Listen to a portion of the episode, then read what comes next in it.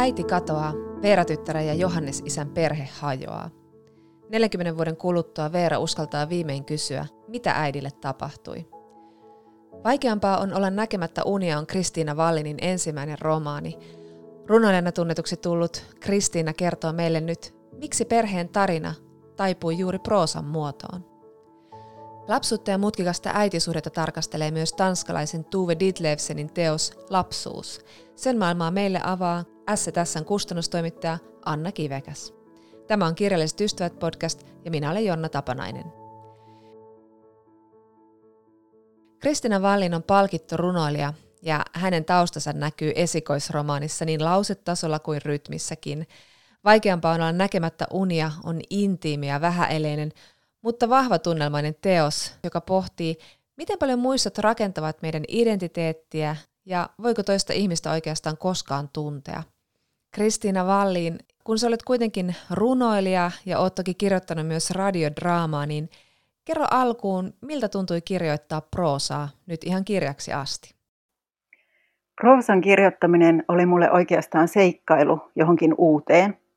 Se, musta tuntuu, että se oli aika semmoinen uudenlainen tutkimusmatka kieleen, aika kiehtovaa rakentamista ja rakentumista.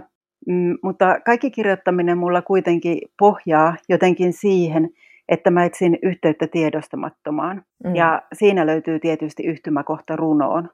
Runon kielihän on tosi sellaista tiheää ja assosiatiivista. Ja se kurottaa aina sinne, minne arkikieli ei yllä ja rakentaa merkityskerrostumia siellä. Ja mm. tässä romaanissa mä olen sitten myös pyrkinyt samankaltaiseen tiheyteen ja kerroksellisuuteen, mutta niin, että kieli säilyy kuitenkin proosana. Että se Veeran, Ursula ja Johanneksen tarina pääsee kasvamaan todellakin kertomukseksi. Mun ää, ensisijainen halu ei ollut kirjoittaa nimenomaan romaania, ei siis itse tarkoituksellisesti vaihtaa tekstilajia. Ahaa. Joo, mutta tämä tarina halusi tulla kerrotuksi ja luontevin muoto sille oli sitten kuitenkin proosa. Mä ajattelen jotenkin niin, että se mikä haluaa tulla sanotuksi, niin se löytää muotonsa aika omalakisesti ja kertoo, että tahtooko se olla runoa vai draamaa vai proosaa. Eli jotenkin niin, että sisältö, muoto, teema ja kieli mm. on yhtä, eikä niitä voi, voi niin kuin erottaa toisistaan niin, että jokin niistä rupeisi määrittelemään sitä kirjoittamisen prosessia. Kyllä. Sitten vielä niin suhteessa runon kirjoittamiseen, niin yksi suuri ero oli siinä, että, että tätä romaania kirjoittaessa niin mä vietin monta vuotta näiden henkilöiden kanssa. Ja se oli tavallaan ihan uutta. Että Veera, Ursula ja Johannes kulki siinä rinnalla ja tuli jopa mun uniin. Ja oli tosi kiinnostavaa luoda sellaisia kokonaisia elämiä ja virittäytyä kuuntelemaan sitä, että mitä nämä henkilöt haluaa kertoa mulle. Ja siltä se ihan oikeasti tuntui, että mä kuuntelen heidän tarinaansa. Tässä näkyy hyvin kyllä tämä sun runoilijan tausta rytmin tasolla ja lausetasolla, mutta, mutta tässä on siis kaksi näkökulmaa, eli tässä on Ursula äiti ja Veera tytär, joita sitten tässä romaanissa erottaa 40 vuotta, ja he sitten kumpikin kertoo omasta näkökulmastaan sitä tarinaa, siitä kuinka äidin mieli hajoaa ja kuinka hän yhtäkkiä katoaa ja miten sitten se tavallaan merkitsee koko sen perheen päättymistä tai loppua mm. sille perheelle. Ja tämän teoksen muoto on aika lailla niin yhtä sen sisällön kanssa tietyllä tavalla, että tässä on ajallisia siirtymiä sieltä 70-luvulta nykypäivää ja ne sekoittuu sellaisten niin kuin valemuistojen ja muistojen ja jonkinlaisten niin kuin harhojen ja unien ja kuvitelmien kanssa. Miten tämä hahmottui tämmöiseksi ja muotoutui tämmöiseksi kahden näkökulman tarinaksi? Kyllä se syntyi jotenkin tosi orgaanisesti. Ehkä siitä ajatuksesta, että, että mä halusin antaa äänen sekä Ursulalle, eli sille tarinan äidille, että Veeralle, tyttärelle. Ja mulla oli ehkä lähtökohtana ajatus siitä, että heidän tarinansa kohtaa ajan läpi. Että he ei, he ei niin kuin kohtaa samassa ajassa, vaan joutuu puhumaan sen ajan, ajan hauraan kalvon läpi. Hmm. Että mennyt ja nykyisyys jotenkin lomittuu. Ja sitten sen lisäksi mulla oli tosi tärkeää se, että unet ja kuvitelmat ja muistot ja sitten se, että mikä on totta tai näyttää olevan totta, että ne kaikki muodostaa semmoisen semmoisen jotenkin syklisen verkoston. Mm. Mä ajattelen, että meissä kaikissa on niin kuin ihan valtavasti kerroksia ja myös meille itselle tuntemattomia ulottuvuuksia. Ja nuo kerrokset mä halusin jotenkin tuoda näkyviin siinä kerronnassa. Ja se oli oikeastaan sen rakenteen lähtökohta. Mulla tuli mieleen tuosta, Leena Kruun kirjoitti, kuinka unet saattaa olla sellaisia, että ne kertoo tavallaan sitä tuntemattomasta minästä, keitä me ollaan ja mitä me ollaan, sitä outoudesta ja tuntemattomuudesta. Ihan totta. Että jotenkin siitä, siitä kohdasta, missä me ollaan salaisuuksia omalle itsellemmekin. Ja minusta on kauhean kiinnostavaa niin kuin nimenomaan kielen kautta, koska kielihän toisaalta pyrkii määrittelemään tarkasti, niin kielen kautta etsiä reittiä sinne, mitä ei voi määritellä. Niin kuin sä kirjoitat tässä, että nimeää semmoisen, mitä ei voi nimetä. Tässä romaanissa yksi iso teema on muistamisen mahdottomuus ja Ursulan tyttären Veeran osuudet siis sijoittuu nykypäivään ja hän sitten matkustaa vieraaseen kaupunkiin kirjoittamaan äidistä ja lapsuudesta. Ja, ja hän heti alkuun myöntää, että se tehtävä on mahdoton, että kun ne muistot pirstoutuu sellaisiksi fragmenteiksi ja, ja eikä niin oikein mikään tärkeä kokemus asetu sen kielen sääntöjen alle. Sä kirjoitat tosi hienosti tästä muistamisen vaikeudesta. Onko tämä semmoinen tärkeä tai hedelmällinen teema sulle kirjailijana? Kyllä se muistaminen ja muistamisen mahdottomuus niin on varmaan yksi mun perusteemoista. Se on semmoinen teema, mihin mä palaan yhä uudestaan, aina vähän eri näkökulmasta ja, ja muunnelleen sitä, mutta kyllä ehdottomasti näin. Ja myös sitten niin kuin muistin ja identiteetin suhde. Ja tähän kohtaan mä haluaisin oikeastaan lukea yhden pienen pätkän ihan sieltä kirjan alusta, jos sopii. Hienoa, se olisi ihanaa. En tiedä, onko kirjoittaminen paras tai edes mahdollinen tapa muistaa. Ristikkäiset kuvat liikahtelevat aivojen rakenteissa ja kuultavat toistensa läpi. Ne tihentyvät, kertautuvat ja purkaantuvat siinä näkyvän ja näkymättömän vuoroleikissä, jossa aika luopuu lineaarisuudestaan. Muistot pirstoutuvat fragmenteiksi ja lapsuusmaiseman voi kirjoittaa vain epätarkoiksi ja ikuisesti keskeneräisiksi virkkeiksi. Ehkä mikään tärkeä ei suostukaan kieliopin lainalaisuuksiin. Ei sinun kuvasi, ei meidän kuvamme, ei perhekuva. Musta on tosi kiehtova ajatella sitä, että, että mitä me ylipäätään muistetaan ja millä tavalla, tai mitä me halutaan muistaa, tai mitä sitten ei suostu muistamaan. Tai just sitä, mikä tuossa katkelmassakin tuli, että millä tavalla sitä muistettua on mahdollista kielellistää vai onko. Ja sitten kuitenkin, vaikka se olisi mahdotonta ja vaikka siihen ei oikein luota itsekään, mitä muistaa, niin tässäkin Veera, hän haluaa kuitenkin kirjoittaa sitä menneestä. Hän haluaa niin kuin yrittää nimetä niitä tapahtuneita ja määrittää sitä äitiä ja mitä heille oikein tapahtui. Että, että hän haluaa, että hänen perheellä on kuitenkin kertomus, vaikka se olisi kuinka niin kuin huokoinen, eikä niin kuin noudattaisi semmoista selvää kertomuksen logiikkaa. Ihan totta.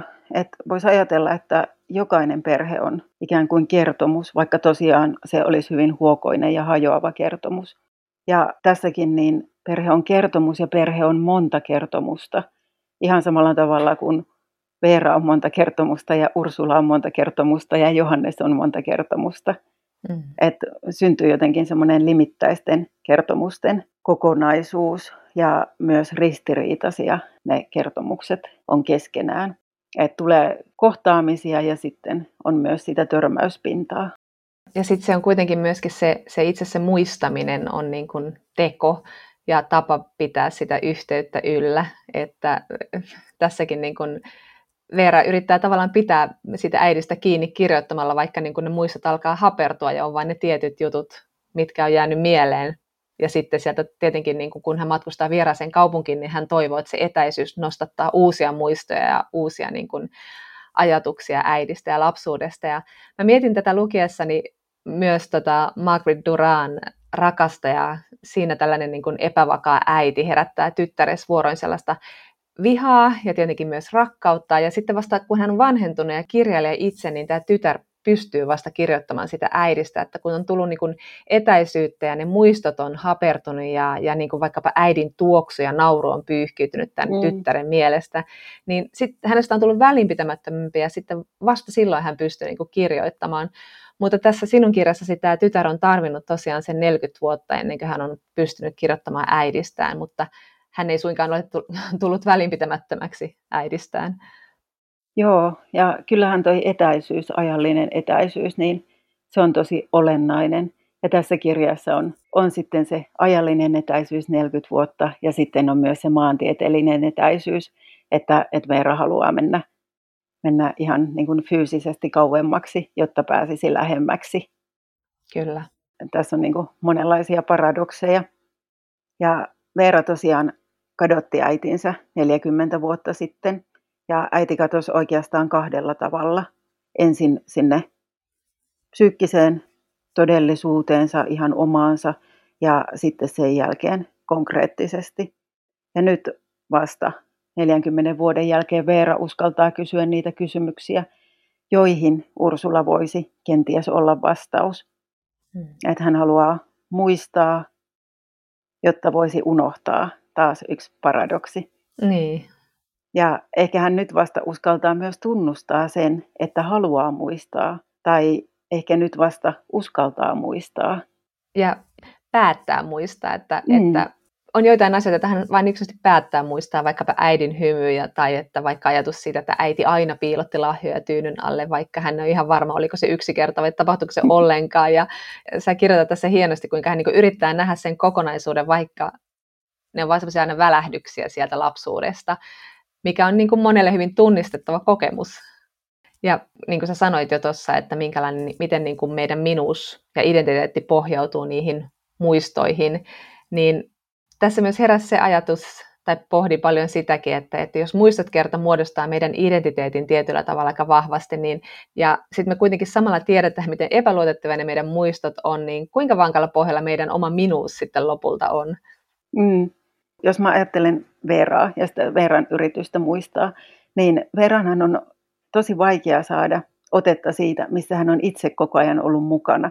Eli kun ei voi, ei voi kuitenkaan, vaikka on se ajallinen ja maantieteellinen etäisyys, niin ei voi katsoa ulkopuolelta sillä tavalla, että kokonaisuus pääsisi jotenkin kirkkaasti piirtymään esiin. Et sen sijaan pitää yrittää nähdä sieltä jostain sisäpuolelta ja jotenkin niin läheltä, että ääriviivat alkaa sumeta. Hmm. Ja sitten tosiaan toisaalta se aika tuo etäisyyttä ja muuttaa niitä muistoja. Ja ehkä kertominenkin tekee sen saman. Eli kun kertoo itselleen jonkin muiston monta kertaa ja sanallistaa sitä, niin se sanallistettu muotohan ei ole koskaan sama kuin se alkuperäinen muisto. Että se on rajattu kieleen. Mm. Ja rajaushan sulkee aina jotakin ulkopuolelle, jotakin sellaista vaikeasti määriteltävää ja häivähtävää. Mutta silti niistä yksityiskohdista muodostuu kertomus. Ehkä aika hajanainen kertomus, hmm. mutta kuitenkin oma. Ja se on mun mielestä kauhean tärkeää, että, että pääsee syntymään semmoinen oma kertomus. Ei ehkä ehjä, vaan koko ajan muuttuva. Ja muuttuva myös sen mukaan, että, että mikä se nykyhetki on ja kuinka näkee itsensä juuri nyt. Ja siellä kirjassahan sanotaankin, että muistamisessa on kyse paitsi menneestä, myös tämänhetkisestä, kahdesta heijastavasta pinnasta.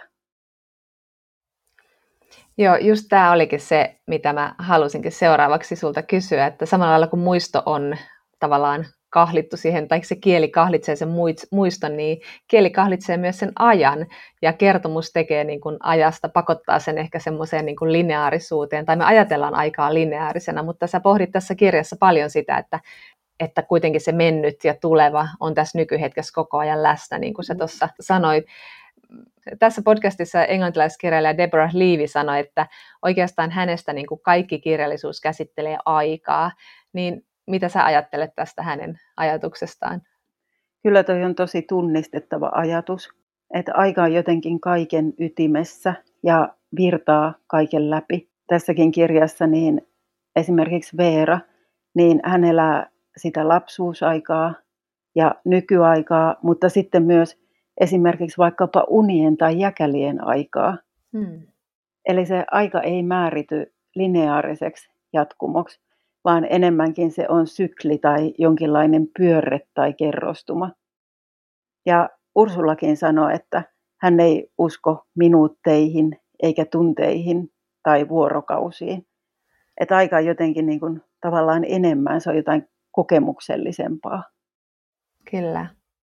Sitten kun mä mietin tässä niin tätä sun runoilijan taustaa, kun mä luin tätä kirjaa, niin jotenkin sä kuvaat niin hienosti sitä Ursula-äidin mieltä ja siten, miten se, niin kuin se toden ja kuvitellun raja elää koko ajan ja, niin kuin, ja kuinka hän niin kuin ajattelee, että muut ihmiset keskittyy epäolennaisuuksiin, niin kuin faktoihin ja tosiasioihin, ja sitten ne on niin kuin kahlittuna siihen maailmaan, että hän kurkottaa sinne paljon kauemmas, sinne paljon kiinnostavampaan maailmaan, niin jotenkin tuntuu, että tämä äidin mielenmaiseman kuvaaminen voisi olla sulle runoilija aika sellaista niin kuin omaa maastaa, koska se on aika vapaata säännöistä.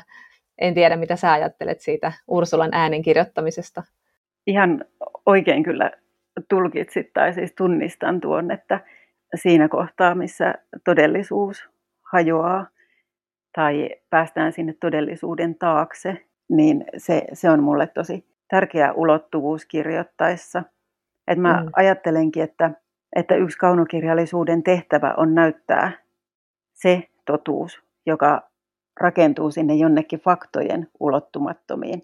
Eräänlainen joku tunnetason totuus. Ja koska me ihmiset, me ei olla faktoja, niin tuon totuuden näyttämisellä, kuvittelulla on tosi tärkeä rooli.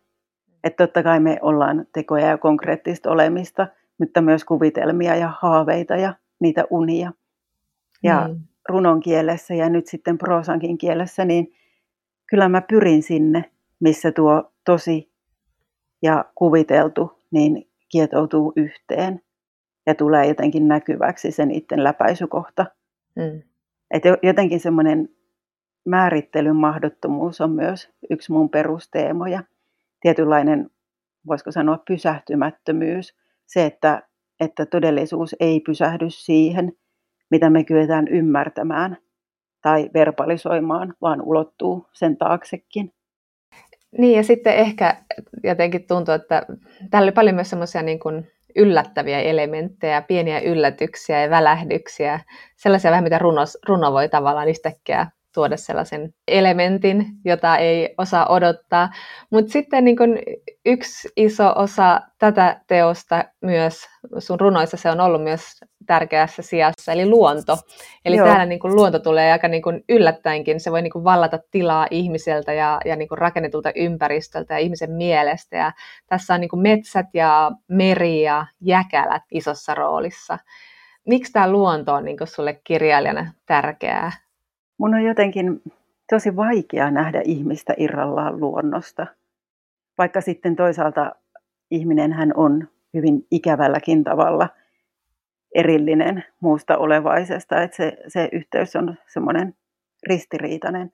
Mutta kuitenkin mä ajattelen, että, että esimerkiksi just metsät ja meret, niin ne on meissä niitä meidän syvimpiä kerroksia, jotenkin sitä ajan ulottuvuutta tavallaan että mä ajattelen, että, että meissä on, on se merien ja metsien aika. Ehkä se on jossakin hyvinkin piilossa, mutta sitten sitä voi ainakin yrittää kirjoittaa näkyviin. Ja nämä jäkälät, niin näähän liittyy myös aikaan. Että jos ajatellaan vaikka ihan niiden kasvuvauhtia, niin sehän on ihmisen näkökulmasta todella hidas. Ja jäkäliin ikään kuin tiivistyy jotakin jonkinlaisesta kiireettömyydestä tai siitä, että asiat saa tapahtua hitaasti, ei suoriteta eikä pinnistetä, vaan antaudutaan siihen semmoiseen omalakisuuteen. Aivan. Ja, ja sitten tässä monella tavalla niin kuin hienovaraisesti tulee se allegoria myös siihen, niin kuin, että jäkälä pystyy kasvamaan aika karussakin maastossa. Ja oli ihana, kun sä kirjoitat siitä, että kuinka jäkälät on niin kuin ilmanlaadun indikaattoreita, ja sitten jossain kohtaa sä kirjoitat siitä, kuinka tämä tytär Veera, josta on sitten aikuisena tullut jäkä, jäkälä tutkija, niin hän sitten lapsuudessa äidinsä mukana oli aistimassa sitä äidin mieltä ja missä mennään, ja aina tuntosarvet koholla. Ja sitten se oli kiinnostavaa, kun Veerasta on tullut tämmöinen tutkija, joka pyrkii just luokittelemaan ja nimeämään, ja sitten hän on lapsuudessaan ollut niin kuin elänyt äitinsä kanssa, joka niin kuin käytännössä horjutti maailmaa koko ajan, kun hänen kielensäkin oli vähän levotonta ja, ja ylipäätään se perhe-elämä sellaista niin kuin luokittelematonta ja, ja vikuroivaa. Joo, ja nythän Veera yrittää sitten saada jotenkin maailmaan ja muistoihin järjestystä just sillä luokittelulla ja nimeämisellä, mutta, mutta sitten toisaalta hän tietää itsekin, että, että se ei ole mahdollista. Mutta jäkälät on siinä suhteessa tosi turvallisia. Niillä on ne tieteelliset nimet ja niiden rakennetta voi katsoa mikroskoopilla. Ja elämähän ei asetu koskaan sillä tavalla samalla lailla tutkittavaksi ja, mm-hmm. ja se Veerankin on sitten vaan opittava hyväksymään.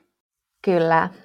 Sä oot myös niin runoudesta, runoudesta puhunut, että sä haluat, että se on niin vastaisku tällaiselle hektiselle ja suorittavalle maailmalle, mutta nämä teemat tulee tietyllä tavalla esiin näiden ihmisten kautta tässä sun romaanissa. Mm-hmm. Ihan totta.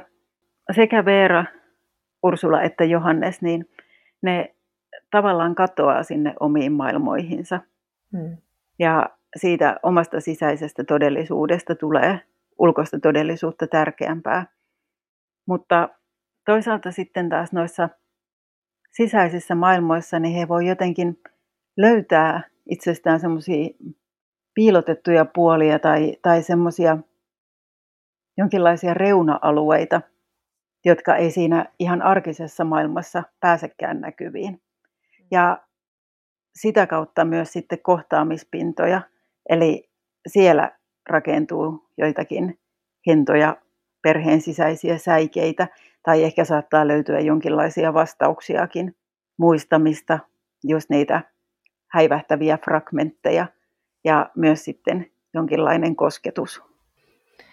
Tässä on ihmeellinen tunnelma tässä kirjassa ja sitten tässä tulee semmoisia fyysisiä olotiloja herättää sitä haistaa meren ja tuntee sen kuusikon kasvavan kiinni ja, ja, ja sitten tässä on niin kuin talvi, kun Ursuläiti kirjoittaa näitä mietteitään siellä 70-luvulla ja hän on valkoisessa sairaalassa ja valkoisissa lakanoissa. Ja tässä on jotain niin kuin mystisen rauhoittavaakin. Mietitkö sä niitä tai tällaisia niin kuin maailman tekstureja tai hajuja tai sellaisia, että millä sä luot sitä sellaista niin kuin tunnelmaa, koska se on tässä tosi vahva tässä kirjassa? Mä ainakin mietin paljon niin kuin tilallisuutta, että tilat on mulle tosi tärkeitä. Mm. Olkoon ne sitten huoneita tai rakennuksia tai sitten just joku metsä tai meri. Ja sitten musta ehkä tuntuu, että mä uppoan sinne tilaan ja etsin jotenkin siinä kirjoittaessa yhteistä hengitystä sen tilallisuuden kanssa. Et ehkä, ehkä sitä kautta niin kun löytyy sitten se tunne ja tunnelma sinne. Ja tässä kirjassahan toi valkoinen väri, minkä mainitsit, niin sehän kulkee niin kuin aika lailla koko kirjan läpi ja just jonkinlaisena rauhan tai levon värinä. Kristina Vallin, tähän loppuun mä haluaisin kysyä sulta vielä vähän sellaisia nopeita kysymyksiä, joihin sä saisit vastata sillä tavalla, mikä ensimmäiseksi tulee mieleen. Okei. Okay. Ketkä ovat sinun kirjallisia ystäviäsi? Niitä on niin valtavan paljon, että on tosi vaikea valita semmoiset merkityksellisimmät, mutta ihan ehdottomasti esimerkiksi Eeva-Liisa Manner ja sitten vaikkapa Duraa, jonka tuossa mainitsitkin. Musta oli hauska, että sä olit löytänyt niin. jotakin, jotakin yhtymäkohtaa sinne. Ja vaikkapa Mirkka Rekola. Nämä kolme tulee nyt äkkiseltään mieleen. Missä kirjoitat? Mä tykkään kirjoittaa tosi paljon liikkeessä. Siis mä oon kirjoittanut paljon matkoilla ja esimerkiksi junissa ja Ehkä vähän kliseiseltä kuulostaa, mutta myös kahviloissa ja etenkin kirjastoissa ja museoissa. Mutta nyt kun eletään tätä korona-aikaa, niin nyt mä kirjoitan hyvin paljon kotona omassa työhuoneessa ja sitten myös mökillä vanhojen puiden katveissa. Mitä teet, kun et kirjoita? Kävelen metsässä ja hoidan puutarhaa ja luen ja nautin ystävien tapaamisesta.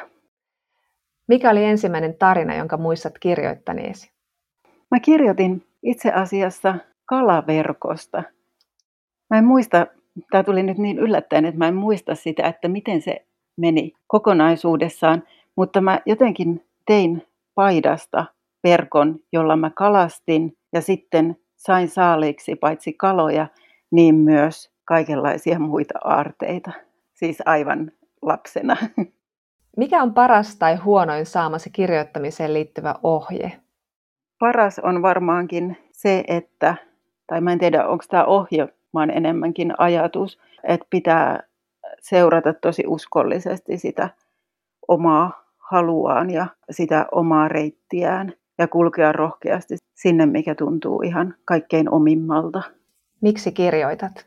Koska kirjoittaminen on mulle hengitystä ja se tekee mut onnelliseksi ja mä haluan löytää semmoisia kohtaamispintoja, missä voi kohdata ihmisiä tämän meidän arkikielen ja arkiajattelun jotenkin toisella puolella vähän syvemmin. Näin siis kirjailija Kristina Vallin teoksestaan Vaikeampaa on olla näkemättä unia. Ja nyt kustannustoimittaja Anna Kivekäs kertoo meille, millaista oli työstää runoilijan ensimmäistä romaania. No, se tuntui kustannustoimittajalle sellaiselta lahjalta.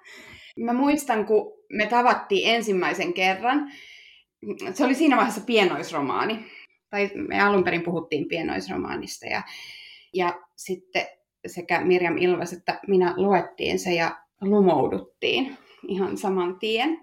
Sitten kun me tavattiin ensimmäisen kerran, niin mä muistan, että me keskusteltiin lähinnä siitä, että vaaditaanko me, että pitäisi olla juoni. Ja, tota, me, ja se tuntuu olevan niin kysymys, joka meille esitetään aika usein. Että mä en sitten tiedä, että, Aha. että onko se nykyisin sitten sellainen yleinenkin toive kirjailijoille, että kirjoissa pitäisi olla juoni, mutta, mutta meissä se ei tuntunut millään tavalla olennaiselta, että, että juon, juonta pitäisi sellaiseen kirjaan Aivan. jotenkin rakentaa, missä se ei ole se keskeinen asia, koska että vaikka tämä on kertomus, niin olennaista on se kieli ja kaikki sen välittämät tasot. Tällaisen tosi varma otteisen ja oma äänisen kirjailijan kanssa työskentely on tosi kiehtovaa ja sitten se ehkä just poikkeaa siitä, millaista se saattaa olla juonivetosemman. Ja sitten jos on just vahva juoni ja käänteitä, täältä koiran tassutte, niin silloin tietenkin mä saatan itsekin niin kontribuoida aika paljon just siihen, että mietitään yhdessä niitä, että no mitä nyt voisi tapahtua ja mitä tämä voisi tehdä ja miten tämä voisi nyt sit niin mennä. Ja sitten taas tällaisessa, niin, kuin, niin mä koen, että mä oon ehkä ollut Kristiinalle enemmän sellainen niin kuin kanssakulkija. Että me on tosi paljon puhuttu kyllä hänen niin kuin ratkaisuistaan, mutta se on ollut enemmän just sellaista niin kuin keskustelua. Et ehkä mä olen ollut sit sellainen lukija, joka on niin kuin nähnyt sen tekstin, mutta, mutta en mä Kristiinalle niin kuin sillä ehdotellut, että voisiko nyt Veera sanoa näin, tai voisiko Ursula mennä tonne, että se, se ei taas tällaisen kirjan kanssa ole niin kuin olennaiset. Olennaisempaa on ehkä, että mä näen sen, mitä hän hakee. Just niin. Mä ehkä haluan kertoa tässä vielä sellaisen niin kuin tärkeän kokemuksen, että mikä mulla on ollut tämän kirjan kanssa. Että mä sain yhden käsisversion just vuosi sitten tässä niin kuin elokuussa ja mun isä oli kesän aikana kuollut ja mm. aika yllättäen ja tosi aika dramaattisella tavalla. Ja tota, mä en ollut oikein pystynyt lukemaan mitään, enkä oikein ajattelemaan mitään. Musta tuntui, että mä olin ihan tukossa mm. ja lukossa ja oli vaikea edes tuntea mitään. Ja sitten kun mä sain tämän Kristiinan tekstin käsiini, niin se herätti ihan hirveästi tunteita. Musta tuntuu, että jokainen sana oli tosi merkityksellinen ja se antoi mulle sellaisen tilan niin kuin samalla levätä ja tuntea asioita. Ja se on mun mielestä sellaista, mitä kirjallisuus parhaimmillaan voi tehdä, vaikka ei nyt olisikaan just tämmöinen tilanne. Niin täällä tekstillä on sellainen tosi vahva voima. Ja, ja senkin takia mä oon niin kuin ennen kaikkea kiitollinen, että on saanut työskennellä Kristiinan kanssa. No toi on kyllä hieno, hieno kokemus ja kertoo paljon tuon kirjan voimasta ja, ja niin kuin sanoit, niin, vaikka ei olisi tuollaista tilannetta, niin se kyllä herätti tosi vahvoja tunneita, tunteita, niin kuin tuossa edellä Kristinalle sanoinkin. Mutta Anna, Kristinan kirjassa on tosiaan aiheena paljon lapsuus, lapsuuden perhe ja sitten tämmöinen äitisuhde äidin kanssa, joka on ollut vähän huonosti läsnä. Ja aikamoinen äitihahmo on myös tässä toisessa kirjassa, josta mä haluaisin sun kanssa puhua. Eli nyt SSLtä on ilmestynyt hiljattain myös kirja Tuve Dietlevseniltä, tanskalaiselta. Hän on siellä omassa maassa jo kansakunnan kaapin päällä, mutta meillä nyt vielä vähän tuntemattomampi suuruus. Ja myös siinä kurkistetaan tämmöiseen vähän erikoiseen äitisuhteeseen ja lapsuuteen. Kertoisitko ensin vähän Tuve Dietlevsenistä kirjailijana? Joo, eli Tuve Dietlevsen on tosiaan äh, tehnyt 40-vuotisen äh, uran ja ollut sinä aikana Tanskassa ihan valtavan suosittu ja rakastettu. Ja hän on siis syntynyt 1917 ja kuollut sitten 76, että hän on siis jo, jo edesmennyt kauan sitten, mutta Suomessa hän on ollut hyvin vähän tunnettu, että täällä on julkaistu hänen siis esikoisromaaninsa nimeltä Lapselle on tehty pahaa vuonna 50, mutta sitten sen jälkeen mitään ei ole julkaissut. Hän on kuitenkin sitten julkaissut yhteensä 29 teosta, joissa on ollut siis sekä runoja, novelleja, romaaneja että sitten muistelmia. Tämä on nyt sitten hänen niin kuin, omakohtainen ö, muistelmatrilogia, jota mekin kutsumme brittiläisen maailmanmallin mukaan nyt sitten Kööpenhamina-trilogiaksi. Aivan. Tämä on tota 70-luvun taitteessa julkaistu alun perin ja ollut myös siis todella rakastettu siellä Tanskassa. Sitten 80-luvulla julkaistu ensimmäiset osat niin kuin englanniksi, mutta kaksi ensimmäistä osaa. Mutta sitten nyt se koko painos julkaistiin vuonna 2019 ja, ja silloin tämä sitten nousi niin kuin tavallaan uuteen tällaiseen maailmanlaajuiseen suosioon. Sitten siinä jotenkin samaan aikaan, meillä kustantamossa tosi moni ihminen samaan aikaan jotenkin huomasi tämän. Yeah. Et meillä siis oikeastaan kaikki oli jotenkin kuulleet tästä yhtä aikaa tai lukenut sen ja jopa sitten meidän uusin toimittaja Helena Kulman, joka ei ollut meillä vielä silloin edes töissä, niin ehdotti tämän julkaisua. Ja mä olin itse sitten tota, törmännyt tähän, tähän, kun mä toimitin Vigdis Jourtin perintötekijät kirjan suomennosta, ja, ja siinä viitataan tähän moneen kertaan, ja, ja siinä heräsi kiinnostus. Kyllä. Hän on elänyt siis työläis, Westerbrun työläiskaupungin osassa – hänen isänsä oli lämmittäjä, äiti oli joutunut kotiäidiksi ja aika sellaisen niin kuin, siis köyhän lapsuuden ja nämä kirjat on sit kertomuksia niin tosi paljon sieltä kadulta ja pihoilta ja tai tämä, tämä ensimmäinen osa lapsuus, josta nyt puhutaan, ja sitten myöhemmin se kertoo hänen, hänen nuoruudesta ja kasvusta kirjailijaksi. Tuvel oli jo tosi varhaisessa nuoruudessa jotenkin tieto siitä, että hänen pitää kirjoittaa, ja se näkyy tässä kirjassa hienosti. Se tulee oikeastaan heti ensimmäisillä sivuilla. Kyllä. Että se, et ne ajatukset, joihin hän pakenee sitä ahdistavaa arkea, niin on läsnä ja hän tietää, että ne on erityisiä ja että se on hänen tehtävänsä. Ja sitten hän pystyy myös, niin kuin, hän kirjoittaa tässä jotenkin hienosti, että silloin kun, hän, kun ne sanojen valoisat aallot virtasivat lävitse, niin tiesin, ettei äiti voisi tehdä minulle mitään, sillä nyt hän lakkasi merkitsemästä minulle mitään. Mä menin ihan vilvare, kun sä luet ton Kyllä. kohdan, koska tämä on niin hieno. Tämä on, nämä on ihan, siis nämä on niin hienoja nämä sanat, että mun tekee mieli itkeä. Niin. Nyt kun mä mietin näitä rinnakkain, niin tässä on sellainen yhteys tuohon tuohon Kristiinan teokseen, että näissä on molemmissa äiti, joka tuntuu kaipaavan jonnekin pois. Mm, mm. samoin niin kuin Ursula kaipaa niihin satamakaupunkeihin ja merelle ja johonkin sellaiseen elämään, mitä hän, ja niin kuin, sitten tietenkin myös omiin ajatuksiinsa. Ursula on selvästi niin kuin jonkinlainen taiteilija myös mielessä. Ja hän kaipaa johonkin sellaiseen, mitä se kotielämä ei pysty tuottamaan, vaikka hän selvästi rakastaa miestä ja lastaa hirveästi. Tuve Ditlevsenin äitihahmo on jollakin tavalla samanlainen, niin kuin vähän elämäänsä pettynyt.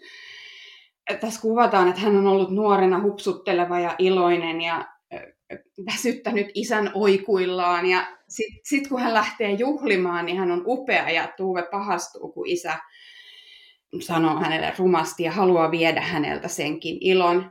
Ja se äiti on joutunut tämmöiseen niin kuin patriarkaalisen perheen malliin sit taipumaan ja, ja omaksunut sitten semmoisen niin hyvin ankaran asenteen myös niin kuin Tuuvea kohtaan. niin kuin, että hän ehkä niin kuin näkee, että Tuve kurkottaa jonnekin sinne, mihin hänelle ei ollut pääsyä. Hän toisaalta kannustaa sitä, hän vie Tuven kouluun ja haluaa puolustaa sitä, mutta sitten toisaalta myös ehkä kokee siinä kohtaa jotain omaa pettymystä. On sen takia tosi kylmä ja etäinen. Mun täytyy ehkä lukea vielä yksi lause, kun Tuve kirjoittaa täällä, että hän osaa siis jo lukea ja kirjoittaa, kun hän menee kouluun. Ja, ja tota, äiti kertoo ylpeänä kaikille, että köyhän lapsellakin voi olla lukupäätä. Ehkä hän siis pitää minusta. Suhteeni häneen on tiivis, tuskallinen ja vapiseva, ja aina minun on etsittävä rakkauden merkkejä. Kaiken mitä teen, teen miellyttääkseni häntä, saadakseni hänet hymyilemään, väistääkseni hänen raivoaan. Tämä työ on hyvin uuvuttavaa ja samaan aikaan minun on salattava häneltä niin paljon. Kyllä, tämä kuvaa niin hienosti tämän lapsen suhdetta tähän äitiin ja miten se niin kuin sitten pikkuhiljaa kasvaa myös siitä roolista siinä miellyttäjänä ja äidin varjelijana. Mm. Ja sitten se pettyys, mikä tulee sieltä, kun huomaa, että se äitikin on yhtä peloissaan ja mm. äitikään ei ole niin vahva, miltä se siellä kodin piirissä näyttäytyy sitten, kun hän astuu sinne ulkomaailmaan. Hän jotenkin niin kuin kuvaa tosi samastuttavasti niitä tosi ristiriitaisia tunteita, että siellä elää niin kuin viha ja rakkaus ja sitten kuitenkin myötätunto ja halveksunta sitä äitiä kohtaan. Kyllä. Ja se äiti onkin yhtäkkiä, kun menee kouluun, niin se äiti on pienempi ja nuorempi kuin muiden äidit ja näyttäytyykin pelokkaana ja ei pystykään Joo. puolustamaan häntä. Ja sitten sit tulee ne niin kuin valtavat tunteet, joita hän sitten ratkoo koko elämänsä.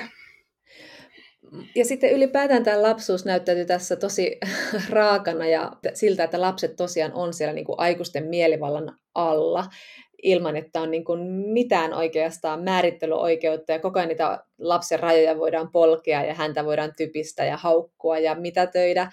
Mm. Myös se köyhyys tuo siihen sen elementin, että se on aika niin kuin rajattua ja ne mahdollisuudet myös haaveilla. Mutta kuten sä sanoit jo tuossa, niin tässä on jotain maagista myös tässä kirjallisen kutsumuksen vahvuudessa, mikä elää tässä tuuvessa, että hän niin kuin koko ajan kurkottaa siihen maailmaan, eikä halua mitään miestä, raitista kunnollista miestä, joka tuo sen viikkopalkansa kiltisti kotiin ja hän on sitten siellä kotona. Että se on hänelle niin kuin kauhistus se ajatus, mutta samalla hänen pitää niin kuin salata tämä intohimo ja kaipuu siihen kirjallisuuden maailmaan, koska kuten hänen isänsä sitten nopeasti sanoi, niin tyttärelle ei ole oikeutta kouluttautua, saati sitten mitään runoja kirjoittaa. Joo, tytöstä ei voi koskaan tulla runoilija. Isä tukee sinänsä niin Tuuven lukuharrastusta, että hän tuo, niin kuin, hän tuo kirjoja, joita ilman lapsuus olisi ollut harmaa ja ankea, ja, ja niin kuin ilahtuu, kun, kun tota, Tuuve lainaa koulun kirjastosta Victor Hugoa. Niin. Tuuve koittaa huomauttaa, että se lausutaan kyllä Hugo.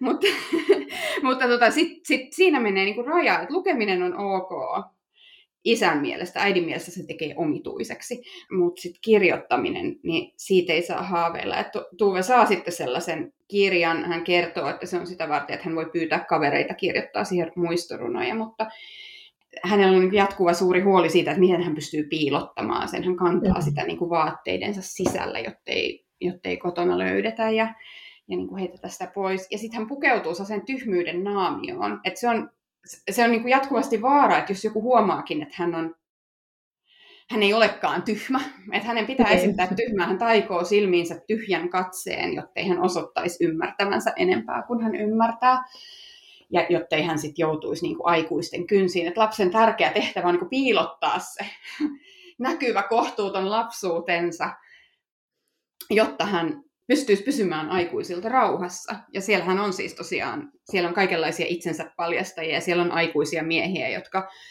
saattaa nuoria tyttöjä raskaaksi. Ja siellä on siis kaikkea tällaista niin kuin tosi pelottavaa ja vaarallista, niin kuin oikeasti pelottavaa, mutta sitten myös, myös just sen kannalta, että Tuuvel, siis hänellä on niin kuin tosi vahva integriteetti tästä kaikesta huolimatta. Ja hän niin kuin koko ajan tietää, että hänellä on jotain muuta mikä on jotenkin tosi kiehtovaa, koska tämmöinen tilanne niin kuin nujertaisi helposti ihmisen, mutta hänellä on kuitenkin koko aika se tieto siellä, että, että on joku, joku muu taso ja joku muu taika tässä elämässä. Ja hän kuitenkin kaipaa sitä, että joku näkisi hänet ja hän voisi jollekin jonkun edessä riisua sen naamionsa ja kertoa Joo. haaveistaan ja olla se, kuka on. Ja onhan hänellä sitten tämä myös kuvaus ystävyydestä, että hänellä on myös ystäviä, siellä on semmoinen hyvin kärkäskielinen ruut-tyttö, mutta sekin ystävyys näyttäytyy vähän niin kuin semmoisena, että he ovat aseveliä siellä rintamalla, mikä on niin kuin se lapsuus, ja se ystävyys kestää vain sen, niin kuin sen tyylisen sodan ajan. Joo, ja sitten jossain vaiheessa käykin niin, että Tuuve kasvaa niin kuin siitä lapsuudesta ohi, ja sitten eh, Ruutil on, niin kuin, Ruut haluaa sitten kuitenkin, tuntuu haluavan niin kuin sellaisia, eh, että ensin on niitä lapsuuden seikkailuja, joissa Ruut on huimapäisempi, ja sitten hän alkaa niin kuin, että Tuuve jotenkin sitten kasvaa siitä ohi, ja se, se Ruut jää sinne kadulle, ja hän kokee, että hän ei enää niin kuin, kuulukaan mm. sinne. Mutta hänellä on just näitä kuvauksia, että jos, jos vain voisin julkaista näitä runoja, ja sitten äiti ja isä olisivat minusta ylpeämpiä kuin veljestäni Edvinistä, vaikka Edvinistä sentään tulee ammattimies, mikä on hienointa, mikä on. Tai että niin. joku näkisi ja sitten äitini rakastaisi minua. Että et sitten on niinku se vahva sellainen, mutta hän haluaa tulla nähdyksi sen takia eikä jostain muusta syystä. Kaiken kaikkiaan kyllä tosi puhutteleva kirja. En kyllä malta odottaa jatkoa tälle. Tällä Tuve Dietlevsenillä oli kuitenkin aika hurja elämä. Hmm. Mitä sä osaat kertoa sitten tästä jatkosta, koska me saadaan lukea lisää ja mitä on edessä? No, minulla onnekkaasti on jo. Katriina Huttunen on siis upeasti suomentanut tämän ensimmäisen osan. Hän todella tavoittaa sen, sen tuuven kielen. Kyllä. Ja tota, hän, on, hän on suomentanut jo toisen osan, eli se on, se on odottavassa vain jo sitten minun editorin silmäystäni. Se ilmestyy todennäköisesti vielä tämän vuoden puolella. Mahtavaa. Nuoruus sitten siellä Westerbruussa odottaa lukijoita. Ja sitten on se kolmas osa, joka sitten kertoo Tuuven aikuisista vuosista kirjailijana ja hänen monista avioliitoistaan ja erilaisten riippuvuuksien sävyttämästä elämästä. Tota, sillä ei ole vielä suomenkielistä nimeä, mutta sen sijaan tiedämme kyllä, että se ilmestyy sitten ensi syksynä. Eli lukijoille on tota, melko nopealla aikataululla tiedossa paljon lisää upeaa kirjallisuutta. Näin siis kustannustoimittaja Anna Kivekäs.